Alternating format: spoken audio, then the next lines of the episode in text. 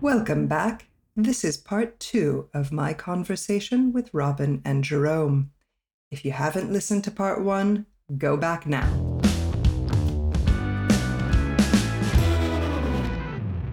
This beautiful year, 2015, we had a big um, scandal in our uh, pre-selection show. So Oh, you're right. it was like Explain it, Gerome. I want to hear about your scandal, like- especially if you're going to call it a scandal, which sounds French, which means it sounds. it uh, was yeah. like not. We didn't send Ann Sophie to Eurovision. Actually, she became second place.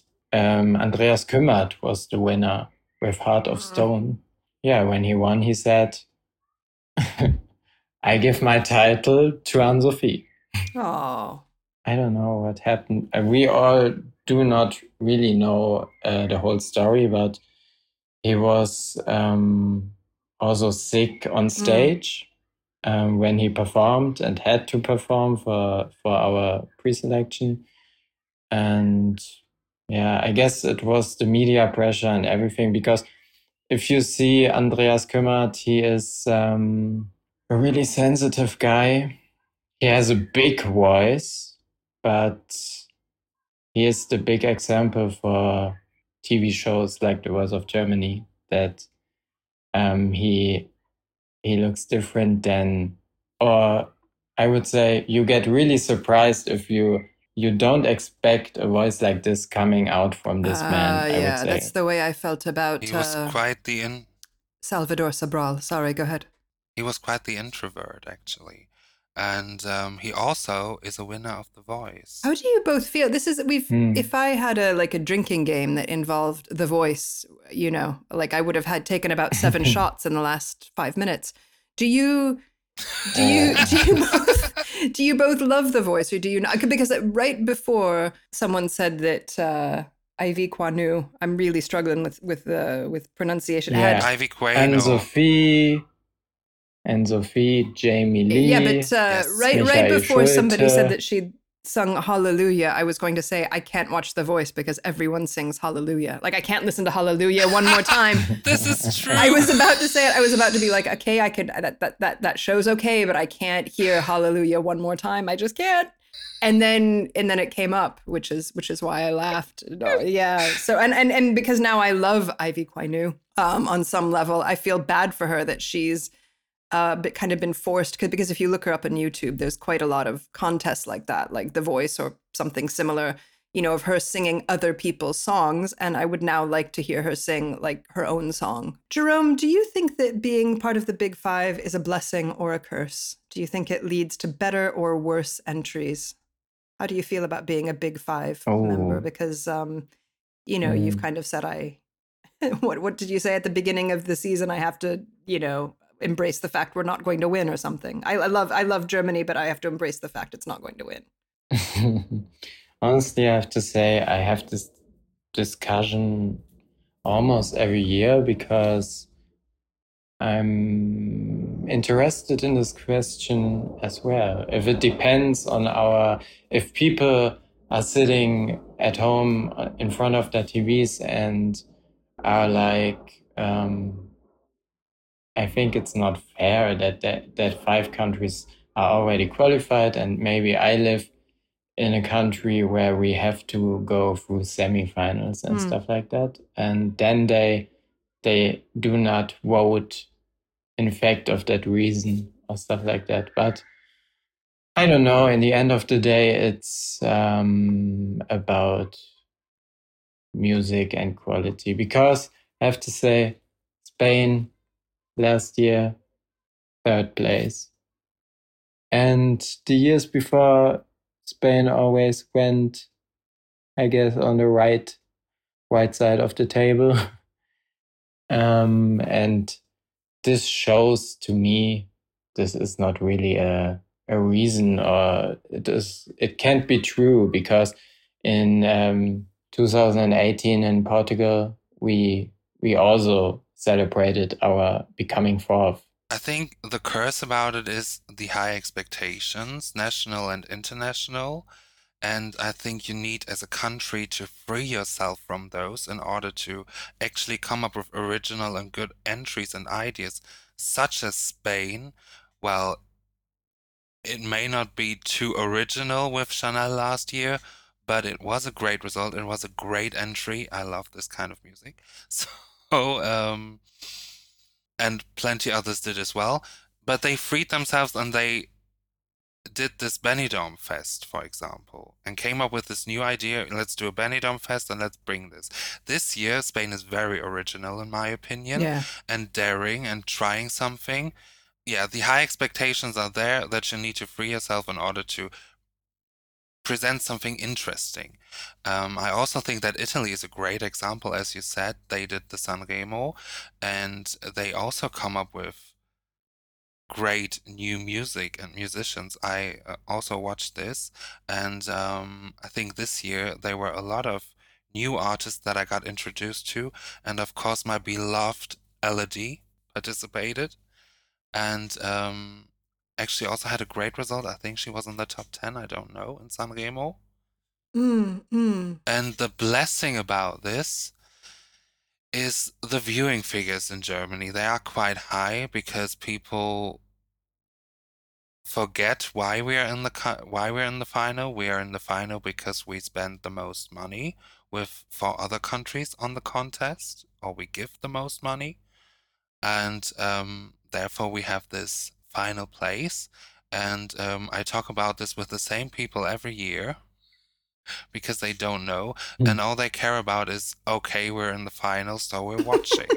like Gerome said, a bit like with football cups. Um, so it gets people interested, and um, then when they actually see what Germany came up with, most of them are shocked how we, or the people around me, are shocked how we could even get into a final. Um, some people also online um, pressure the TV channel a bit. Yeah, okay. In my taste, it could be a bit more constructive, but nonetheless, the TV station responsible in Germany, I think they are listening and they are slowly improving. Um, like I said, this year, for example. So there's good and there's bad to this. And I would also agree with Gerome saying that um, for other countries that are in the semifinals, it must feel not as good to have this position. I mean, well, Gerome, do you have any thoughts on that before I digress? For me as a person, it's like I I just know it that way, so I feel very privileged, and I'm not sad to be directly to the finals because honestly, I don't know. I really don't know. I can't tell you if I if Germany would um, need to go through the semifinals. I don't know if I if we would um, um, Qualify. heißt der ausscheiden? Was heißt das jetzt nochmal? um, Yeah, to qualify. I really do love so many artists from the UK, yes. and I do not understand how how they really often come up with the things they send to Eurovision because but I I don't know, it's like in Germany they don't yeah they do not dare to to fail or stuff like that. Yeah, if if if you always have like bad results or stuff like that,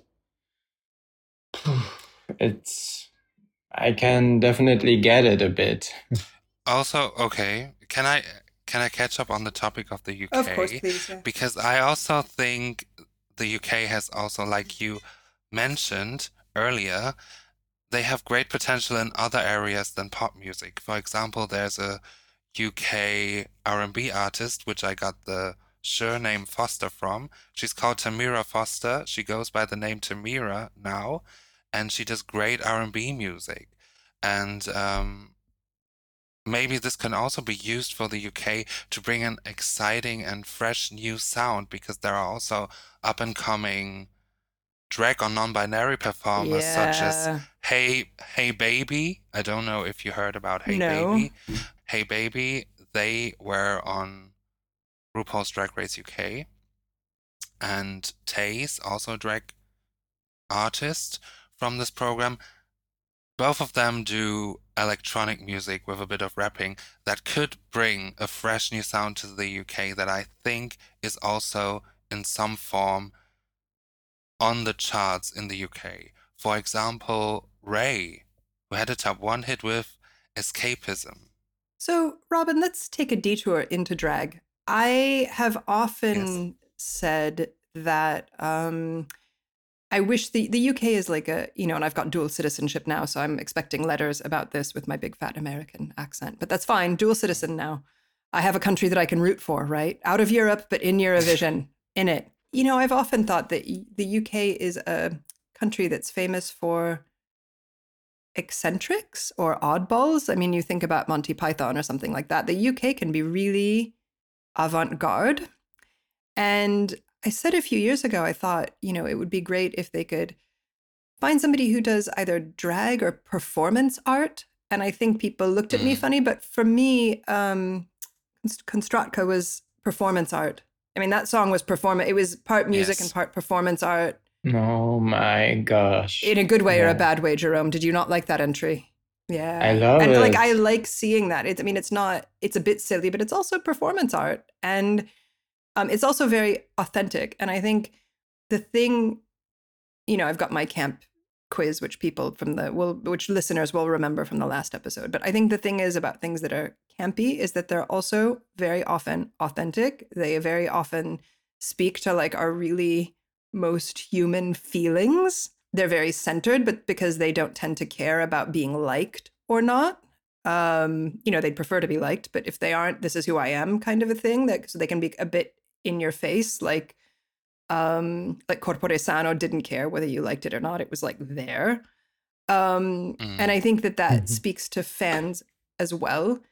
Um of course Eurovision has had Verka, uh, Eurovision has had Conchita.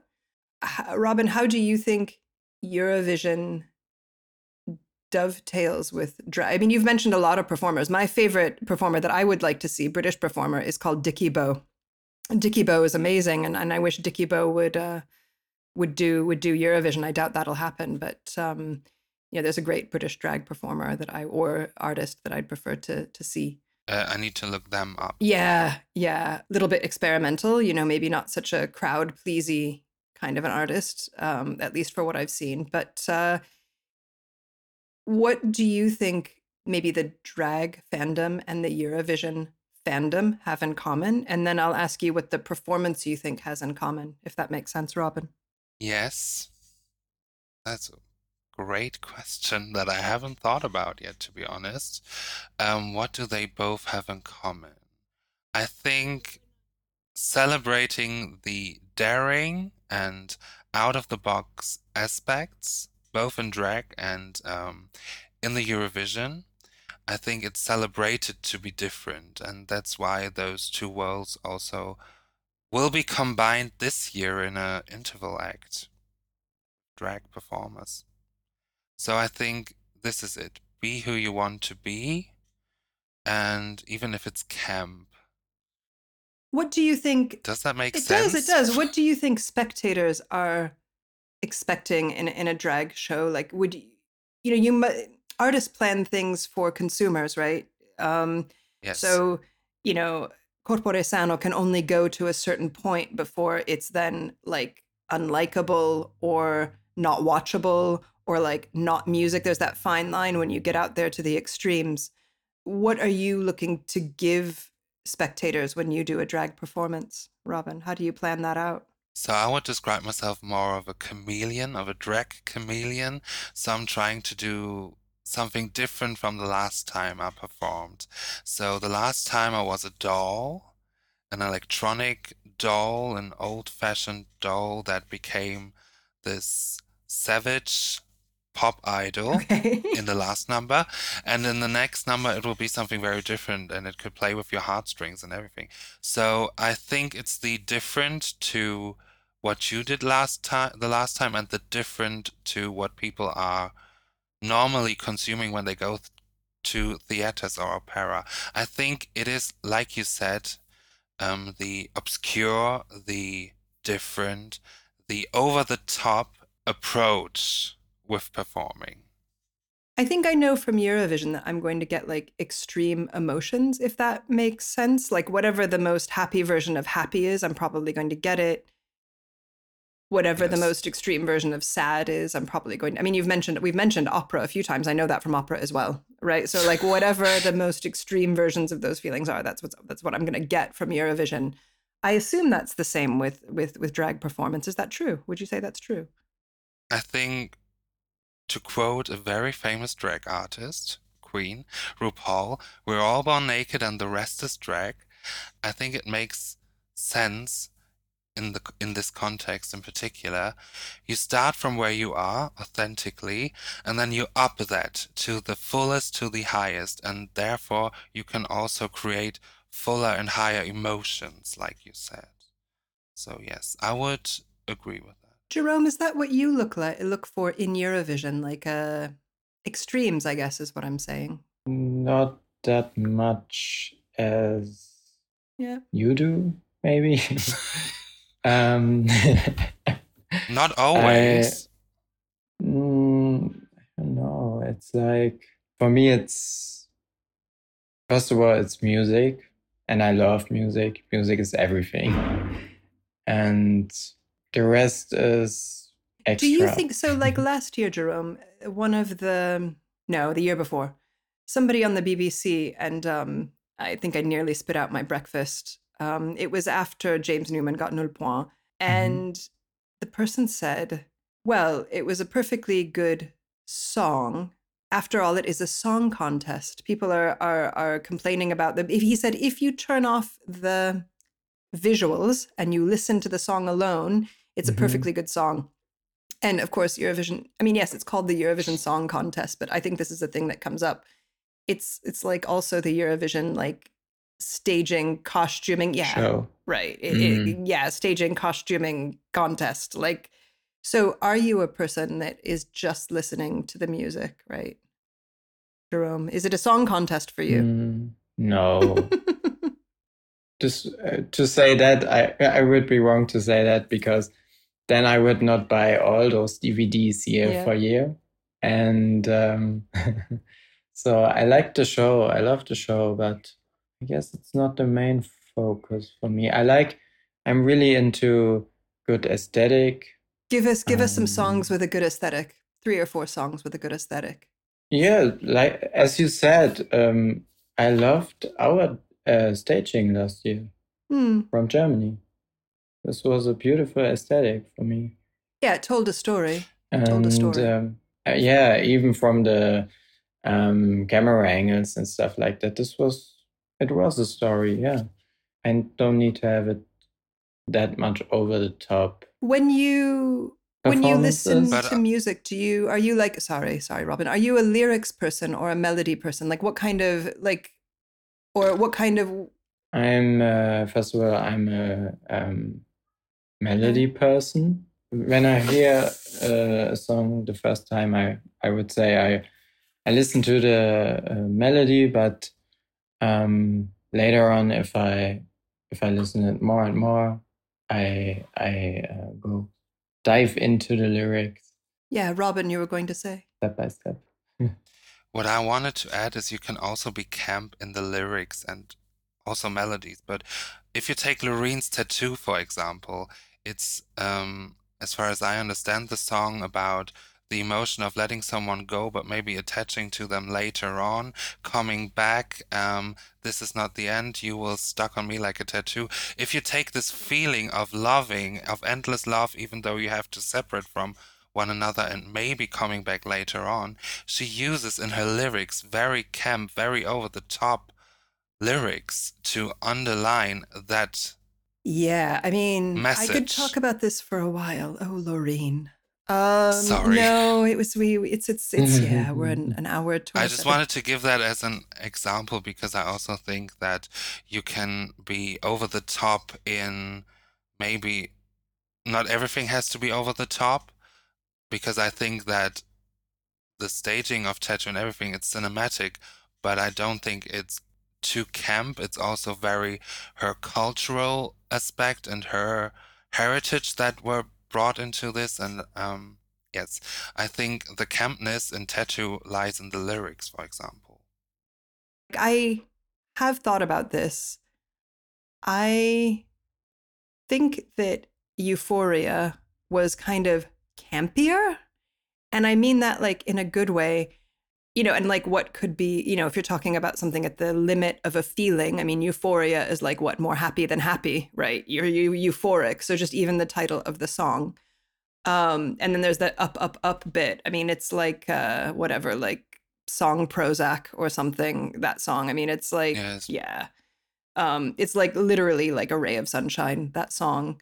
But I think there's also a way in the staging and the singing, there's something about tattoo, or there's something about euphoria that comes off as less contrived, like less intentional, which I think tattoo to me is like a more produced song or a more considered song or a more it's to me it's been through like a committee or something to create the next Loreen song.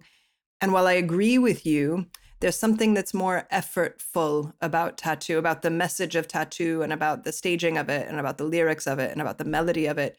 I find it a little bit less attractive and compelling than I found Euphoria. But then, like, if you're trying to win Eurovision twice, it's not exactly, I mean, you know, it's, let's not ask the same thing of Loreen twice, I guess. I don't know. I don't find tattoo as, a, as, as, as great as Euphoria.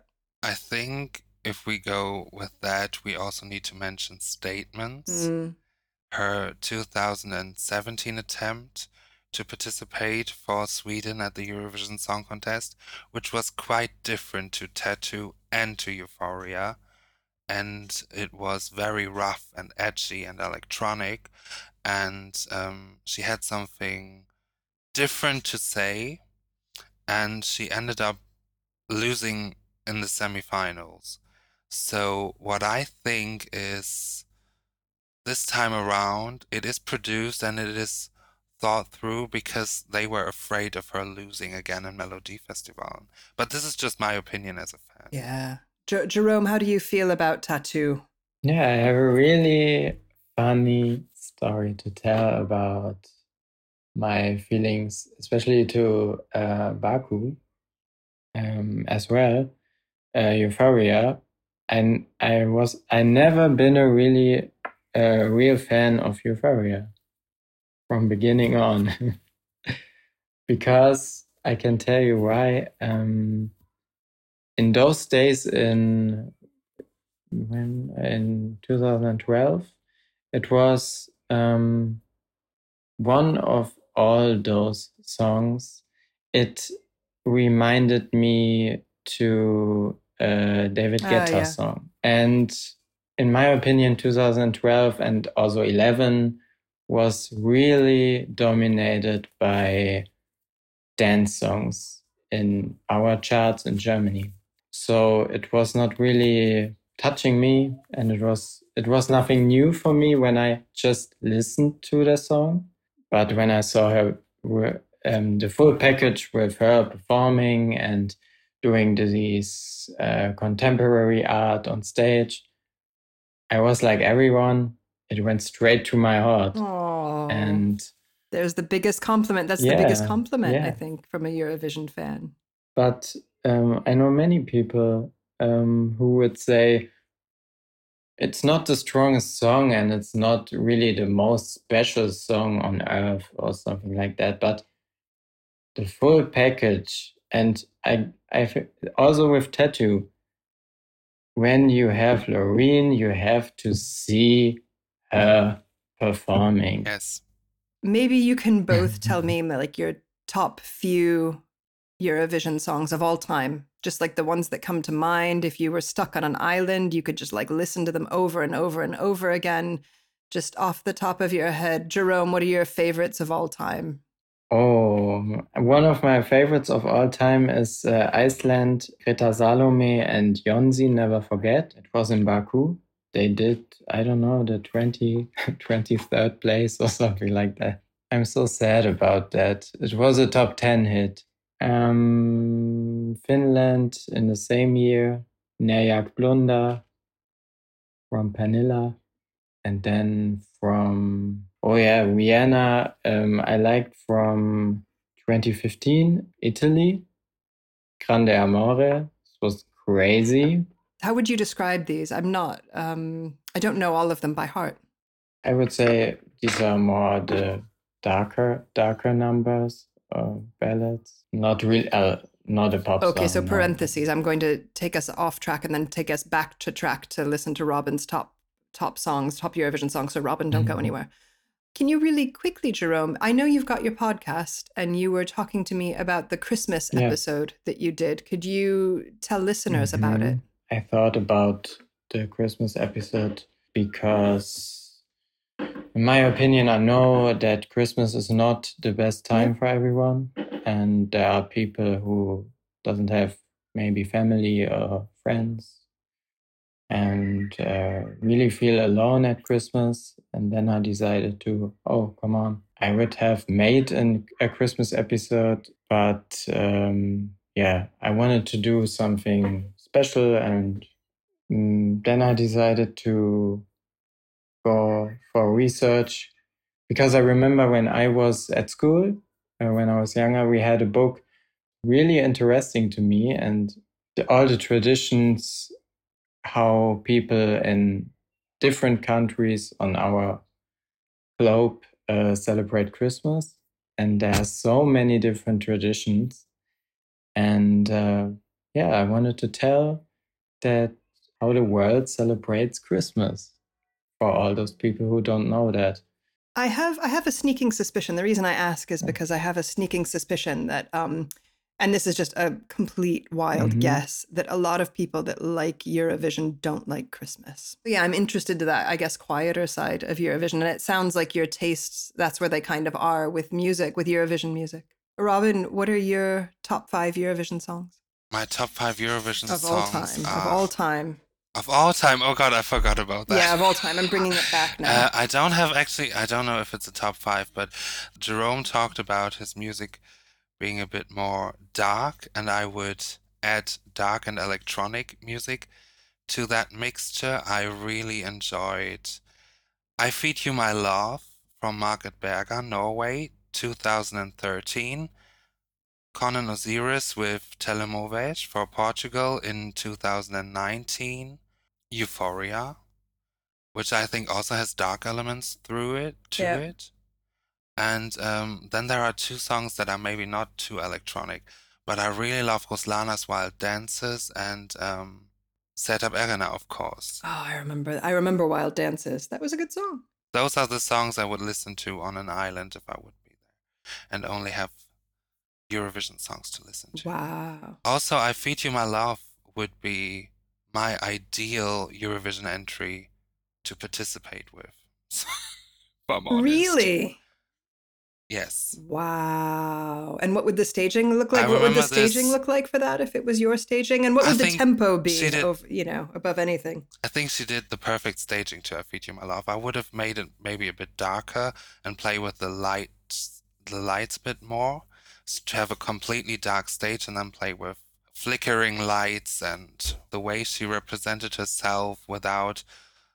Sorry, I'm lost for words at the moment. The song is just making me lose my words. Um, no, I Feed You My Love is electronic perfection, and I think the staging was also great as well. So just do it like she did it, but a bit more, a bit darker, and then play with flickering lights and white. Hmm. A bit. Gerome, how about you? If you had to be a performer, which one would you want to perform? When we talk about art, I would say Incorpore Sano. if it's about aesthetic, um, maybe Hold Me Closer Aw, from last so year. for aesthetic, you'd pick Hold Me Close Closer over Incorpore Sano. That's a shock. Let's get to this year. So Gerome's top picks are Finland, Sweden, and Norway. Uh, Robyn's top picks are Finland, Armenia, Sweden, Israel, and Serbia. Um, my top picks, um, which is fine because my song never wins, and that's all right. um, Austria. I haven't written them down. That's why I'm not rattling them off. Oh gosh, uh, Austria, Croatia, which yes, I know that's never going to happen, and uh, and probably Serbia, and there'll be an extra two or three in there. Um, if Finland wins, that'll be great. I'll probably vote Finland, and I don't know. I'm that's where I am. I'm a bit flat this year. I'll be honest. Uh, so you both love Finland, you both love Sweden. So presumably we're going to be doing Eurovision 2024 um, in one of the Nordic countries. Is that right? Yes, we hope so, because Gerome and I plan to, for the first time, visit a Eurovision contest together, and um, this would be a great option. Excellent, excellent, good stuff. How about you, Gerome? You think you think fin- Finland's going to get it? That's it. It's cha cha cha, and that's the end. I would be so happy about that, but Yes. I really want to visit Sweden. Oh, right. yeah, the ever popular. I hope. and Robyn as well. Yeah. Yeah. I mean, I'd be super happy if the next Eurovision city weren't like crazy expensive. Um, Yes. because I think one of the Australian Eurovision podcasters said that it cost them ten thousand dollars to get from Australia. By the time everything, you know, tickets, everything else. I mean, I know they're coming from Australia, but oh, that's still, you know, Liverpool's an expensive, you know. But I guess Yeah. these da- to be honest, honestly, in these days, I don't know if it's really possible to do a cheaper Eurovision. Doesn't matter in which country it is held, I guess. I don't know. Yeah. How do you feel, Robyn? I mean, I was in luck. Just about 30 minutes after the host city got announced, I was very quick on my feet and was searching for everything for flights and all this. And I got it covered quite quickly before they upped the prices uh, and tripled or doubled the prices. So Mhm. I can't complain, but here a lot of other people complain, and um, so I may not be in the position to talk ex- so much about this as I was in luck. But I've heard this as well, and um, I agree with you. It would be nice to have a cheaper host city, but um, yeah, let's wait and see. I mean, for me personally, I really hope Käärijä wins because of the song first. And I do also have that Finland has maybe some cheaper places. Right. Right. Um, are there any staging surprises that you're looking forward to? I mean, I'm probably, I don't want to say I'm the only person that cares about Austria, but I haven't seen their staging. It's going to be a complete surprise. I think they could really pull it out. Um, I think we know what Finland's going to do for staging. We know what Sweden's going to do for staging. Um, is anyone else? Does anyone else have any have any? But not quite. We we we are uh, we don't we do not quite know how staging is coping with they uh, with their staging big- because they don't have yeah yeah they don't um they aren't allowed to uh, use this What I the don't know how- boxing ring? how We're talking about called. Finland, like the big ring where you box. I think Gerome was talking about Loreen and the big Oh, the big screen right? above her. Yeah, Mm. yeah, yeah. Fine. yeah Oh, I But she said recently they covered that somehow, but the solution the solution is not mentioned. I always like Israel with their choreography and their staging generally. Um, but f- yeah Like Efendi, Efendi comes to mind. Like by I like them. What I'm trying to say is I think they plan their staging so they will get out of the semifinals. Right? Like no matter what the song is, I think their staging is like always very well thought out. I don't know. I think this could go. I think Unicorn could go a little bit Brooke from last year, like Ireland. I think it could go a little bit like that, or maybe uh, whatever Sugar by um, Natalia Gordienko or something. Very pink. My problem with the Israeli song is that I, when I listen to it, I go, I have the feeling that they wanted to put everything a Eurovision song needs in one song. So to add Yes. dance break and the the second verse is a bit bit different then um yeah i guess they they really want to speak to the lgbt community maybe with some words and stuff like that and I guess it's really it's like I don't the word how is the word called? It's like forced, a bit forced. Yeah. Yeah, it is um for me as an English speaker, I think this is like a native English speaker, I think this is one of the songs that speaks to me the least because it seems like um word salad, like we say word salad. It's like a Mm. chat GPT, it's like a chat GPT Eurovision song or something. Um but I am fully Mhm. uh, I'm prepared to admit that that might only be me. What songs what entries are you afraid won't get through the the semifinals? Which songs are you worried about not getting through the semifinals, especially considering that we don't have juries this year? From our top four, five. yeah, for example, Yeah. on Latvia, Latvia, I would say. Mm. I love it. I agree. That's it. You're only worried about Latvia. No, I'm a bit worried about Armenia. Okay. Yeah, me too.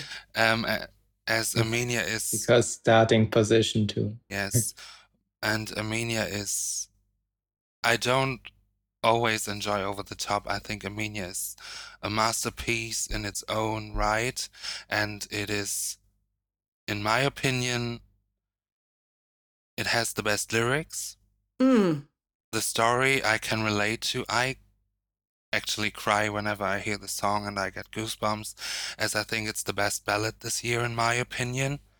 And um, I'm a bit worried because of the placement that it may not go through, but I also see that there's a lot of love for this song, which gives me a bit of hope. Yeah, I feel that way about bridges. Like, um, I feel like it might not get through, but I don't know. Oh yeah. Yeah, I've got. I'm, I'm worried about bridges. Also, Armenia has this Alicia Keys 2000 aesthetic that uh, yeah, yeah. I think Gerome said it to me. I'm not sure. Mm. I think, Yeah, yes. and um, I totally agree with this, and I think it has a unique point in that this year. Um, it's funny that you should mention it. Hold on, I'm looking up a song right now. I feel like it maybe I, I did consider doing an episode on this, but I think a lot of these songs to me this year sound dated. Like, and I Alicia Keys to me is a modern reference for a song. Like some of these songs to me sound mm-hmm. like 1998 to 2003. Like they're very specific, and they to me they don't sound kind of like older in a good way. So I don't know if you said Alicia Keys like um as a compliment. It is a compliment because I think about the song Falling, I think about all these amazing songs that Alicia Keys came up Oh, with yeah, at this year. So it Yeah, is yeah. definitely a compliment as uh, Armenia is really, it is my top two and um, ah, okay. It is the ballad that speaks to me the most. And um, I really hope that they get the staging right. I think it is a big part of that. And I also hope that they manage to shine their light at this placement that there are, uh, which is position number two in the semifinal two. Mm. Either of you vote for Ukraine last year? Did either of you vote for Kalush? I was in the arena. I didn't vote for anyone. Ah, right. Okay. I just I just filmed and enjoyed the show. Oh, you're a better person than I am. I would definitely. But I have to say I never I never voted in Eurovision Oh. yet. What? Yeah. H- how? I just watched and enjoyed and okay. You have, have superhuman strength. My logic a few um, when I started to watch Eurovision was always I am first of all pro Germany for my own country, and I always thought like if I vote for another country, then it is maybe Oh, you're cheating. Yeah, in the end of like the you're day, it cheating on be- Germany if you vote for another could- country. Yeah, it could be the one vote more for another country, Oh. and we we do not win. Oh. Yeah, I don't oh. have a problem with cheating at Eurovision. I don't have a problem with cheating at Eurovision, not in real life. So I didn't vote for Ukraine. I did vote for. I'm not that patriotic anymore. I did vote for Chanel. I did vote for Spain. Okay. Did you put in did you put in multiple votes, Robyn? Yes. Okay, fine. Um, so I'm guessing that one of those votes isn't uh, not not one of the five votes or however many you cast were for Ukraine. I'm guessing that that's the case. I won't ask you to follow up on it because that seems rude. But um, do you what are you expecting from this year in in terms of just like Britain hosting a Eurovision that isn't their Eurovision? Uh, will you be upset if you don't see a lot of Ukrainian content? What are you expecting from Ukraine or the co-hosting? Do you have any expectations for that at all? Shortly, I have to say, um, last year Ukraine was uh, definitely one of my mm. favorites. It was in my top three. Yeah, yeah, yeah. What I expect from this year's Eurovision, whoa, yeah, I'm really looking forward to it. I guess it's gonna be a big party again, and I'm really in love with this year. Um, I guess it's a stronger year than last year. All right. Robyn, are you expecting? I guess I let my I let myself surprise. Yeah, the, like what you're uh, what I'm getting from you, Gerome, is that like you're a you're faithful and you're romantic, like not with a capital R, just like with a little R. Mm. Like it's um, it's it's like to me, it's very romantic not to vote for any countries because you know you're afraid that you might your single vote might cause the downfall of your entire country. Like that's a beautiful spirit. So yeah, so um yeah, I definitely voted Ukraine in three of the last five years. Yeah, for sure. I mean, I definitely voted for for Go_A. I definitely voted for Kalush. This year, oh, the Ukrainian song this year is a bit of a disaster. Speaking of songs that are like remind me of the late '90s and the early '80s. So yeah, so I don't know, but um, all right. Well, we'll wrap up there. I would like to ask you both for to plug if you have anything that you'd like to plug. I just had an answer prepared for the last question. that I'm very looking forward to the interval acts, which seem to integrate both nationalities and um, countries. And I'm very interested in seeing, for example, Rebecca Ferguson from the UK um, doing a song with a Ukrainian singer that I forgot. So I think this will be very interesting and to look forward to. So maybe my plug in would be as this is the 12th of May, look back to the amazing interval acts from this year.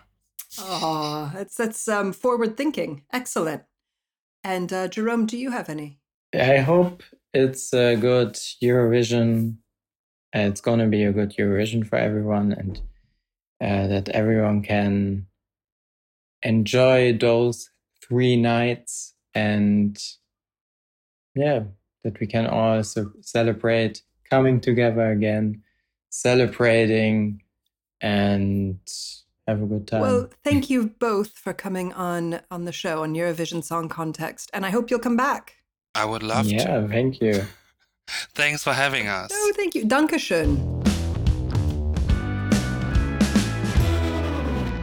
Dankeschön, and that's it for Eurovision Song Context for the moment. We release an episode normally on the 12th of every month, the doozeth, if you will. You can find us on the podcast app of your choice. You can find show notes in the description of this episode and on our website at eurovisionsongcontext.fireside.fm. I'm also on Twitter at ESC Context if you want to say hi. Our music is Buckeye Bonsai by Vans in Japan.